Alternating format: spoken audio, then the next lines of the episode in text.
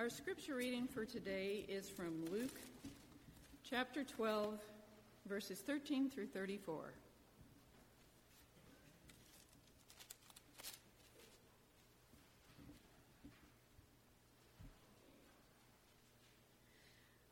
Someone in the crowd said to him, Teacher, tell my brother to divide the inheritance with me. Jesus replied, Man, who appointed me judge or an arbitrator between you? Then he said to them, Watch out, be on your guard against all kinds of greed. A man's life does not consist in the abundance of his possessions. And he told them this parable The ground of a certain rich man produced a good crop. He thought to himself, What shall I do? I have no place to store my crops. Then he said, This is what I'll do. I'll tear down my barns and build bigger ones, and there I will store all my grain and my goods. And I'll say to myself, You have plenty of good things laid up for many years. Take life easy. Eat, drink, and be merry. But God said to him, You fool, this very night your life will be demanded from you. Then who will get what you have prepared for yourself? This is how it will be with anyone who stores up things for himself but is not rich toward God. Then Jesus said to his disciples, Therefore I tell you, do not worry about your life, what you will eat, or, what your, or about your body, what you will wear. Life is more than food, and the body more than clothes. Consider the ravens. They do not sow or reap, they have no storeroom or barn, yet God feeds them. And how much more valuable are you than birds? Who of you worrying can add a single hour to his life? Since you cannot do this very little thing, why do you worry about the rest? Consider how the lilies grow. They do not labor or spin, yet I tell you, not even Solomon in all of his splendor was dressed like one of these. If that is how God clothes the grass of the field, which is here today and tomorrow is thrown into the fire, how much more will he clothe you? O you of little faith. And do not set your heart on what you will eat or drink. Do not worry about it. For the pagan world runs after all such things, and your Father knows that you need them. But seek his kingdom, and these things will be given to you as well. Do not be afraid, little flock, for your Father has been pleased to give you the kingdom. Sell your possessions and give to the poor. Provide purses for yourselves that will not wear out, a treasure in heaven that will not be exhausted, where no thief comes near and no moth destroys. For where your treasure is, there your heart will be also. This is the word of the Lord.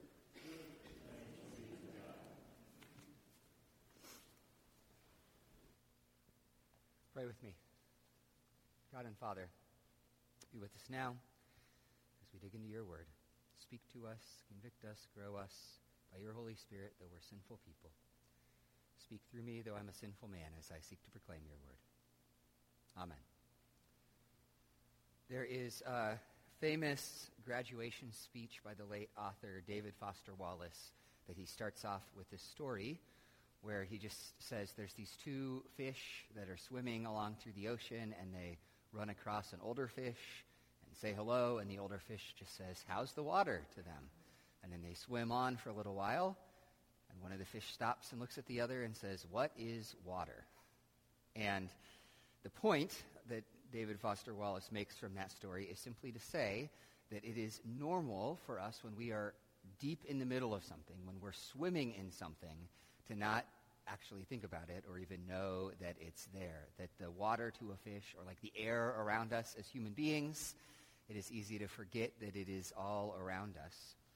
And I was thinking about that because I think it's very easy for us in our world to fail to appreciate just how crazy our relationship to money and possessions is.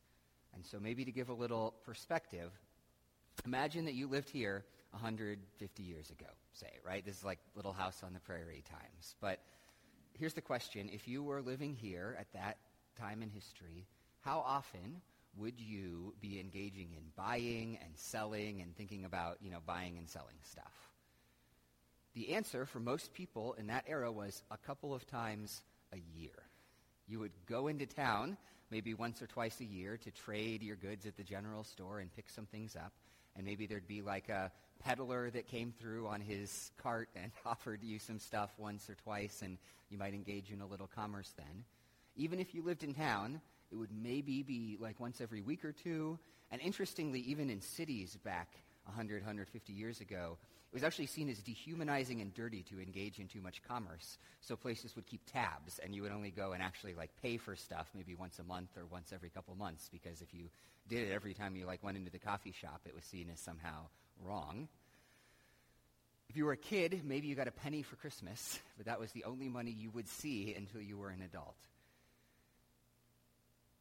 I tried to count last week, and I stopped after 25 financial transactions that I engaged in in the last week, right? Between Amazon and the grocery store and the gas station and drive-throughs and stuff online, you know, financial stuff with, you know, with different investments and things.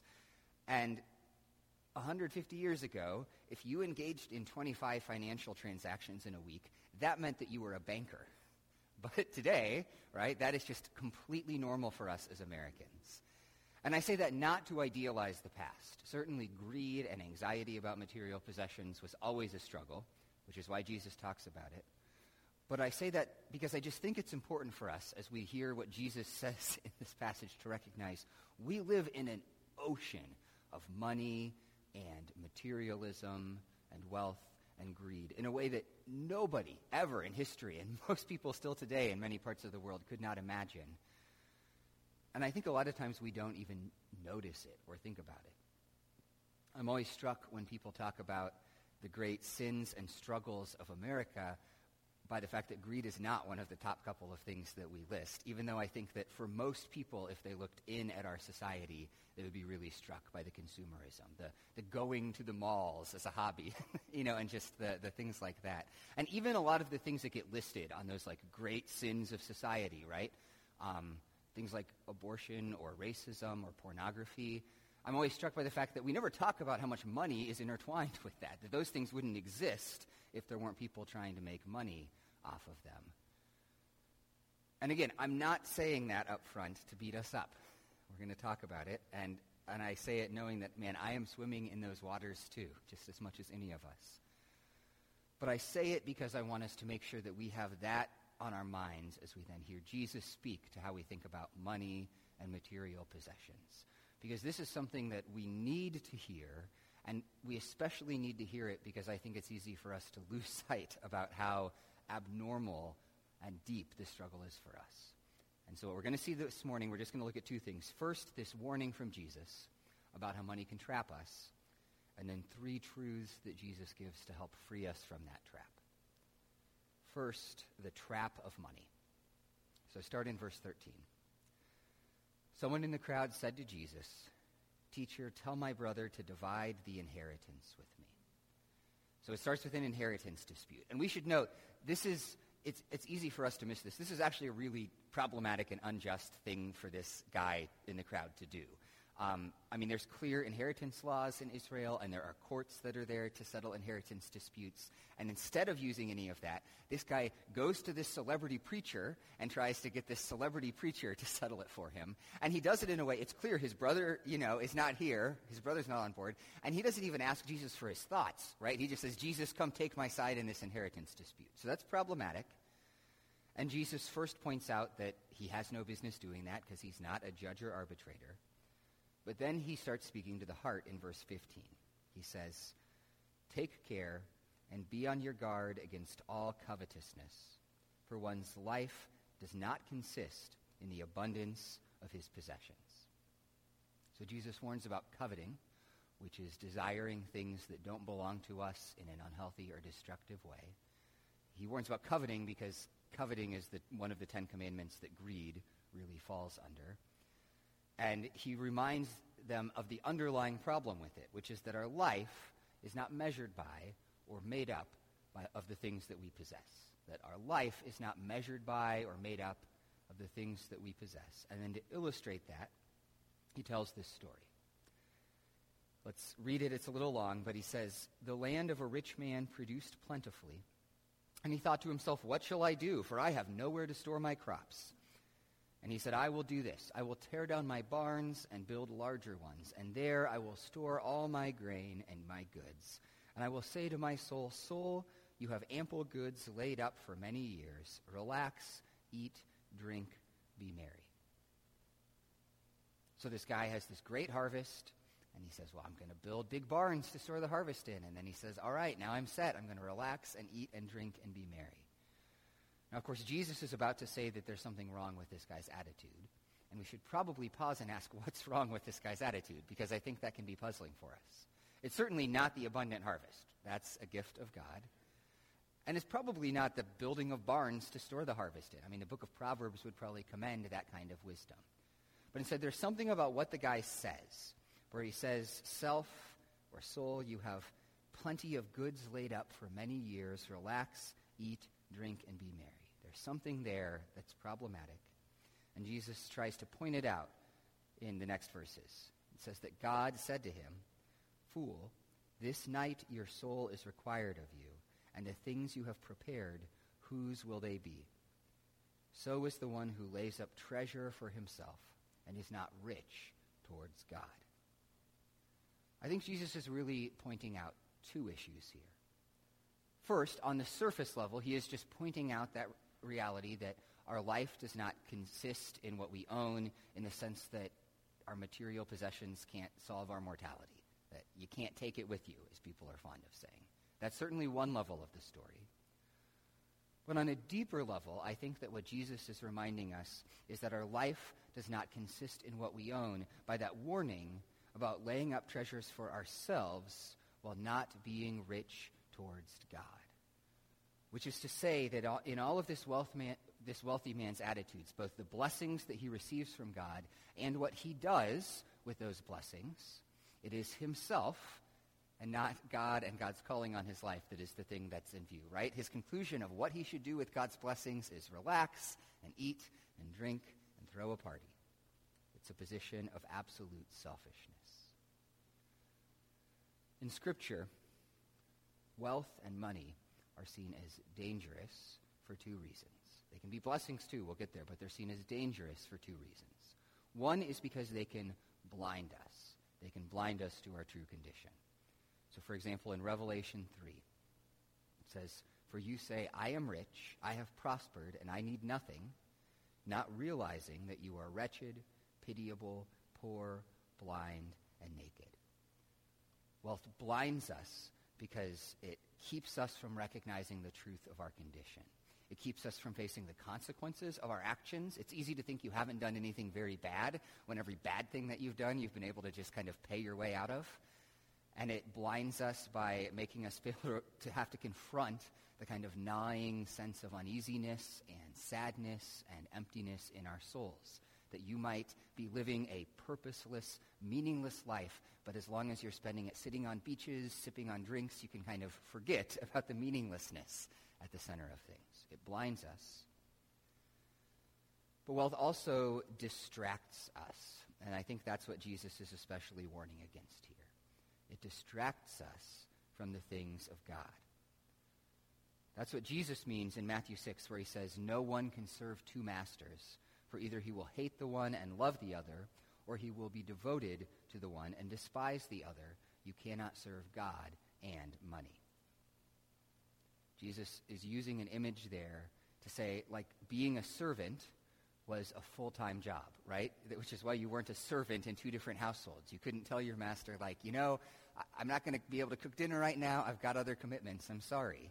And so Jesus is, is speaking to a heart reality, but also a real practical reality, which is that there's only so much time and energy we have, and that there is a tendency of wealth and money and material possessions to suck away that time and money in a way that keeps us from having it available to give to God. And this is a challenging reality. So I just want to name up front, right? What's tricky about this topic is that working a job is obviously not wrong or somehow inherently unspiritual. In fact, we're told that we can work as to the Lord and that he's pleased with our hard work and service. We're created to work in the world to his glory. And enjoying possessions isn't inherently wrong either. God gives us blessings, and it's appropriate for us with thankfulness in our hearts to enjoy the things he gives.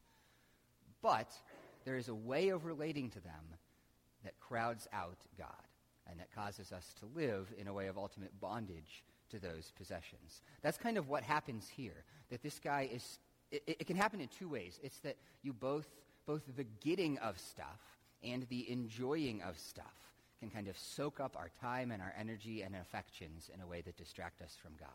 The getting of stuff in the sense of, right, the, the 80-hour work weeks, the, you know, the, the investing of time in that, but also the, the, the having of stuff. And we, we need to name that because I often worry that there is a version of the American dream that we've bought that actually causes us to buy into just that kind of pattern, right? That it's like what you do is you work really hard all week and play on the weekend. And you work really hard for 40 years and then you play in retirement. And that work and play um, both kind of like keep us from actually pouring our lives into the things of God. That it is possible if you really buy into that and say, yes, that's the good life, to work and to play. And that kind of takes over your vision for you at the end of it to arrive at a place where you are well off in terms of worldly positions and poor in terms of God. So wealth can trap us in that way. But what do we do about that? Because again, it's harder than we just said because of what I also said a minute ago, right? That biblically also work is a good calling from God, and we can enjoy the material things he gives. And so the answer is not simple. It's not to just become a monk, right? I think that's what we all kind of, on some level, feel like we should be doing is just sell all your material possessions and go live in a cell somewhere. It's not, it's not to have a cardboard box for your house. Wealth can also be a blessing, but it can trap us. And so what do we do? Well, I think what Jesus does here in this text is sort of a version of what we talked about last week, if you were with us. Last week we said the thing about sin is that you don't fight sin by just trying to stop sin. You fight sin by positive truths and positive practices that help push back against it. And in what follows this story, I think Jesus gives us three positive practices, three things to seek to do in our lives that can help us to push back against that trap of money and wealth. And the first of those is to see and savor God's generosity. First practice is to take the time to see and savor God's generosity. If you pick up in verse 22, Jesus said to his disciples, Therefore I tell you, do not be anxious about your life, what you will eat, nor about your body, what you will put on it, for life is more than food, and the body more than clothing. So Jesus boils down our kind of anxiety and attachment to material possessions to two of the basic building blocks, right? Food and clothing. Obviously, there's other things, but he uses those as the two images, and then he speaks to each of those. First, with food, he says, Consider the ravens. They neither sow nor reap. They have neither storehouses nor barns, and yet God feeds them. Of how much more value are you than the birds? Which is to say, you think about a bird, right? Where does its food come from? Well, it's just flying around in the air, and it sees it on the ground, and it flies down and eats it, and that's how it gets fed. My grandparents would always say that money doesn't grow on trees, right? Lots of people say that.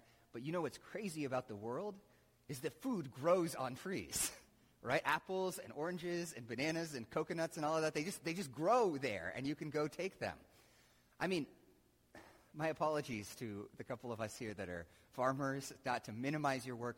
But I mean, we live in a world where you just take these little seeds and you stick them in the dirt, and you don't have to do anything, and they'll like grow into these big plants that make a bunch of food. Now, yes, if you want high yields, you got to do all kinds of stuff. But, but I mean, sunshine and dirt and water right? Cause like all the plants that we do to grow. You know what? If I made a machine that was like a solar powered machine that you put mud in and food came out, I would be a billionaire, right? Like I would be the, the richest guy in the world if I could sell that in stores. But that's the world that we live in.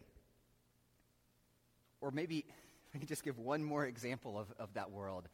So cows are big and dumb and smelly. and I apologize again if you are a cattle person. I have worked with cattle, and they are not impressive animals. They just kind of stand there and chew their cud and stare at you. But somehow, from those big dumb animals, right, we, you get like hamburger and like a dozen different cuts of steak, and, and you milk it, and you drink that, and that's delicious. And you like churn up that milk, and then you spread it on, uh, on toast, and you like mix it with, uh, with, with sugar and freeze it, and you get ice cream. And I mean, you boil it, and then you let it get moldy, and you get cheese. it's a remarkable world that we live in. And then Jesus makes the same point about clothing. He says, Consider the lilies, how they grow. They neither toil nor spin. Yet I tell you, even Solomon in all his glory was not arrayed like one of these. But if God so clothes the grass, which is alive in the field today, and tomorrow is thrown into the oven, how much more will he clothe you, O you of little faith? So Jesus says, think about people with really fashionable clothes. That is not something I spend a lot of time thinking about. But, you know, there's people at like the, fa- the fashion galas or, or whatever. Think about the, the people with really impressive, fashionable clothes. And then go to a florist shop and look at the flowers, right? Look at the, the roses and the peonies and the, the alstroemeria and the daisies. Go look at the flowers and ask yourself which of those is more beautiful. I mean, you just think about like like an orchid. All right, I'm gonna. I worked in a floral at a floral wholesaler for three and a half years when I was young. So th- this is actually something I do know about, and I love orchids. We had them instead of roses for our wedding because I still worked at the floral wholesaler and we got really cheap flowers. But I mean, you look at an orchid, right, and you know, and its texture and its color and the complexity and delicacy of the thing. Jesus is saying, look at, look at those great outfits and then look at like the orchids and recognize one of those took human beings hundreds of hours and thousands of dollars to make, and the other one just grows on hills. And nobody does anything to cause them to grow. And ask yourself which of those is more beautiful. And even the best dress at London Fashion Week, which I Googled, big fashion shows, but can even the best dress at London Fashion Week compare to one of those bunches of flowers in its complexity and beauty? Here's Jesus' first point. We often believe that we live in a world of scarcity. We think we live in a world of scarcity and scarce resources, and that makes us desperate to grab a hold of things and desperate to provide things for ourselves. But Jesus would want to say that instead we live in a world of outrageous generosity. We live in a world where food just grows on trees and these beautiful works of art just spring up next to your feet on the ground. And so he would ask us first, why are we spending time chasing stuff that we already have? Like, why, why, is it so important to me that I have this, like, incredible resolution on my TV when I can just walk outside into actual creation and see it with my eyes? Why are we working for what is already abundantly on offer? And then out of that, he would give us our first practice, which is to take the time to see and savor God's generosity. To take the time to actually see and savor it. So, like when you sit down for a meal, actually give thanks for God for it. And I don't mean just the like perfunctory, like, Jesus, thank you for this food, amen prayer. I mean, just, just look at it, and, you know, and, and recognize the, the beauty of this thing that God's given you, and then let your heart give thanks to him for his generosity. Or go for a walk this afternoon and do the same thing. Just doing that will start to free us from the trap of our material possessions. The second practice Jesus gives is to seek God's kingdom. He says, And do not seek what you are to eat and what you are to drink, nor be worried. For all the nations of the world seek after these things, and your Father knows that you need them. Instead, seek his kingdom, and these things will be added to you. So seek God's kingdom. What does that mean? Well, it means something in terms of our hearts, but it also means something in terms of our schedules. And let's start actually with the very practical schedule level. One of the reasons that we spend money and live lives of bondage to money and material possessions is actually just boredom. I know we like to pretend like none of us are ever bored, But the reality is that we oftentimes end up spending money either just to itself kill our boredom or else because we just desperately need to try to fill our time with something, right? It's the apps that I download for my phone that I never play because I'm like, I have a, an hour. What?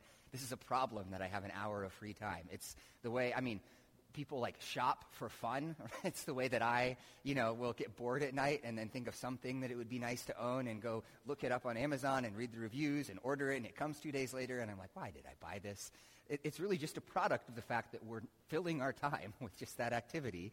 And, and so on a very practical level, it's worth spending some time thinking about little spontaneous ways that you can uh, that you can do things for God's kingdom, things that are constructive instead, just to intentionally. I mean, I kind of have a list at home, but there's for all of us things like just pray for a couple of minutes, or have a spiritually helpful book that you can pick up and read, or just go walk out your door and knock on a neighbor's door and say hello, or call a person that you know that needs encouragement, or uh, you know just go see what your kids are doing and intentionally play with them, which is for me and not for all of us, right? Go for a quiet walk around the block. Those are all things you can do to fill your boredom that are actually nourishing to your soul rather than deadening.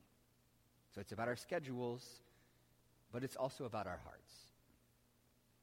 And one of the reasons that we buy and consume stuff is boredom. Another one is actually, I think, a deep insecurity that we're trying to address, a deep spiritual need that we're trying to solve. And what I mean by that is that it took me years to even notice this, and maybe you've never thought about this, but it feels, the act of buying something feels good. Yes, there's this rush you get just by seeing this thing that looks desirable, that is not yours, and then making it yours. This almost spiritual, like, I now possess this. This has become mine, that I think we often use to try to actually fill this sort of insecurity that we feel in our hearts. That we feel weak, or we feel powerless, or we feel like things are meaningless, and in this tiny little way, we can exert our power and our significance over the universe by buying this thing. So Jesus would also call us to name those deeper things going on in our hearts and to bring those to God as well. To see in him the fulfillment of those insecurities and worries rather than trying to just medicate them with the act of buying stuff. So seeking God's children, or kingdom, right? Seeking God's kingdom is the second practice. And then one more is showing generosity. Verse 32. Fear not, little flock, for it is your Father's good pleasure to give you the kingdom. Sell your possessions and give to the needy. Provide yourselves with money bags that do not grow old with a treasure in the heavens that does not fail, where no thief approaches and no moth destroys. For where your treasure is, there your heart will be also. So first let's talk for just a minute about that idea of treasures in heaven. I feel like some Christians use that imagery in kind of weird ways that I don't love. Um, it's this sort of like, you know, if you live well, then you're going to get a mansion someday in heaven that you get to live in for eternity. And if you live poorly and are greedy, then you're going to get a shack someday and you're stuck there for eternity. And that's problem for that's a problem for two reasons. Um, one is that that way of thinking actually it doesn't actually challenge our greed at all, right? It's, it's saying like, you know, the problem is that you desire a McMansion in the suburbs on earth. What you, what you really need is to desire a McMansion in the suburbs in heaven. And that's somehow like, you know, this baptized greed that you can feel. And that's not at all what Jesus is saying, right? But it's, it's also, it misses the theme of God's generosity, right? Jesus says it's your Father's good pleasure to give you the kingdom. So God is pleased to generously give you his whole kingdom, right? It's not that, it's not that you got to worry about living in a shack someday because you didn't send much lumber to heaven. Generosity is not about storing up earthly treasures in heaven when Jesus talks about having your treasure in heaven, it's not about storing up earthly treasures in heaven, right? Like mansions and cars. It's about changing our hearts so that we treasure less the things of earth and more the things of heaven. It's about changing our hearts so that we treasure less the things of earth and more the things of heaven. And then practically what Jesus says out of that is that one of the best habits to break the power of money over us, to set us free from the trap of money, is the habit of giving it away.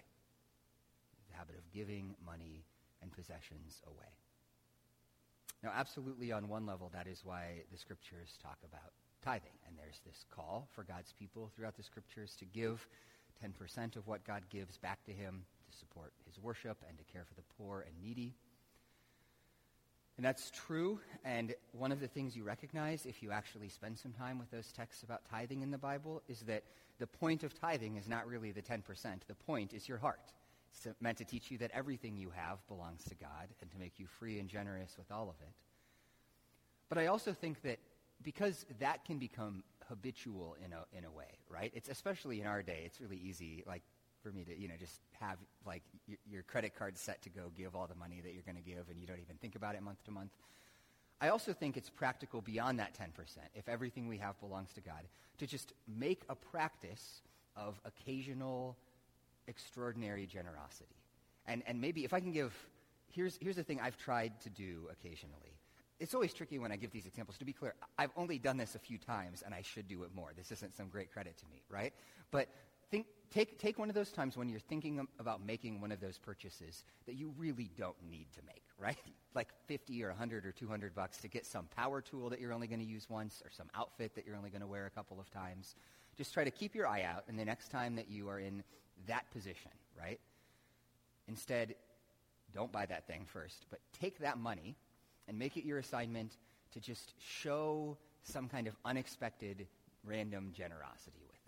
And what I mean by that is like one of the things that I've done. Have you ever just left an, like a needlessly large tip at a restaurant?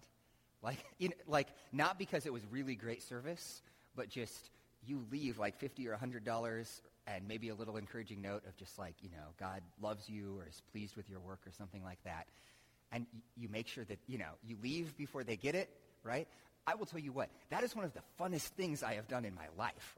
I mean, and again, I've done it like twice, but, but you know, just to, to recognize the way that you blessed this person and to think about the joy that they had in that. Like, I have regretted a lot of random little purchases I've made, and I've never regretted doing that, right? And it doesn't have to be that. Use that money to buy flowers for that elderly widow that lives down the street with no name on it. Or buy a gift for someone, or give a single mom or a young couple, you know, a gift card to go out somewhere nice for dinner. Just take that money and bless somebody with it. Because as you do that, you will recognize you are blessing them, yes. And I just have to say, as someone who has also, especially through Elizabeth's cancer, received a lot of acts of really gracious generosity from different people, that that was a huge blessing to us. I mean, we were so moved to see that. That was how we were able to travel and things in her final two years of life was we were able to use the money for those experiences. But it's also a blessing to give it. It actually, in, in a real sense, it's sort of like punching the, the power of money in the face, right? It, it sort of like puts it back reeling on its feet because what you have in that moment is this experience of seeing the, the power not of getting something, but of giving what you have away. So that's Jesus' calling. We need to beware of the trap of our wealth. And we need to fight it by seeing and savoring God's generosity in the world around us, by seeking his kingdom, and by showing generosity. As we close, what I want to do is try to just articulate one of the hard things for us in our world is that, like we said at the beginning, it's the water we swim in. It's hard to see a different way of living. So let me try to tell you just one story that happened to me personally that I think about often in terms of just like there is another way to relate to this stuff we have. And I'm not saying this is the perfect example, but it's one that I always think about. Um, so there's this family back in Nebraska where Elizabeth and I are from that we're dear friends with. And uh, the parents who are, their kids are like our age, and you know, I'm friends with them, but I'm also friends with their parents who were missionaries for two decades and, um, and really just in general live this very different way of relating to their possessions than, than I do, than most of us do. But I, was, I specifically think a lot, and I've told this story to a few of you, but I don't think I've used it in a sermon, about a couple years ago, Elizabeth and I and the kids were back in Lincoln, which is where we're from. And the thing about going back is that because of Elizabeth's cancer and you know, terminal diagnosis, lots of people would ask us, like, well, are you going to move back, right? You know, are you going to move back to be by family? And, you know, we, if you want to move back, we'd love to. And we would always give them the same answer, which is, we'll see what the Lord does in the future. But for now, like, we feel really called here, and Jesus is really providing, and we love the place we are. So, no, we're not going to move back. But anyway, we were back in Lincoln, and we were visiting the Taylors and uh, the, the, the, parents, um, and then their kids that we're friends with were at their house too and the, the mom stopped us um, as we were just talking about some stuff, you know, about cancer and some stuff because they were asking questions. And she's like, what if you just didn't go back to Illinois and instead you stayed here? And so I immediately launched into the spiel that I just gave about our sense of calling and stuff like that because I thought she was asking what everyone else asked us. And she stops me in the middle. She's like, no, no, no. What I mean is, we will give you our house. We've talked about it, and right now, today, you say the word, and we will move out. If it takes years, that's fine. We're going to go live with our kids. We've already discussed it. You just you can live in our house for as long as you need. And obviously, we didn't take them up on that offer, right? but um, but I was so struck by that because that was just so different than the question that other people had asked, right? Lots of people are, were like, "We care about you. We'd like to have you around," but they had already talked through, like, "No, you can just live in our house." And that's the way, in a lot of ways, that they would relate to that. And the thing about that is that it's crazy, but that is sort of so beautiful and so Christ like and so free that I'm like, that is the kind of attitude that I want to cultivate, right? That sees the blessings of what God has given and provided for us in those different ways, but that also says they belong to Him. And if there are needs, if there are ways that we can serve the kingdom, we're going to use them for that instead. That's what Jesus calls us to seek. And that's what he offers us in himself freedom from the stuff, freedom to enjoy it as it's appropriate, and freedom to bless others and serve him with it. Because he is generous and he's given us his kingdom. Let's pray. Father, I always feel convicted sitting in topics like this one. I can't come to you pretending like I or any of us um, are exemplary in this. Some of us are further and closer to Jesus than others, but all of us, Lord, still wrestle the temptations to serve money, the distractions of material possessions and wealth. Pray that you'd forgive our sins, and thank you that you are a generous God who graciously does forgive. And I pray that by your Spirit you would be at work in our hearts, teaching us in little ways to take the next steps of growing in freedom and generosity and love of you and valuing of your kingdom. Lord, make us a people that worships you more than any material thing, that sets our hearts on you, so experiences the life of the kingdom that is yet to come and shows that life to the watching world. Pray all of this in your name.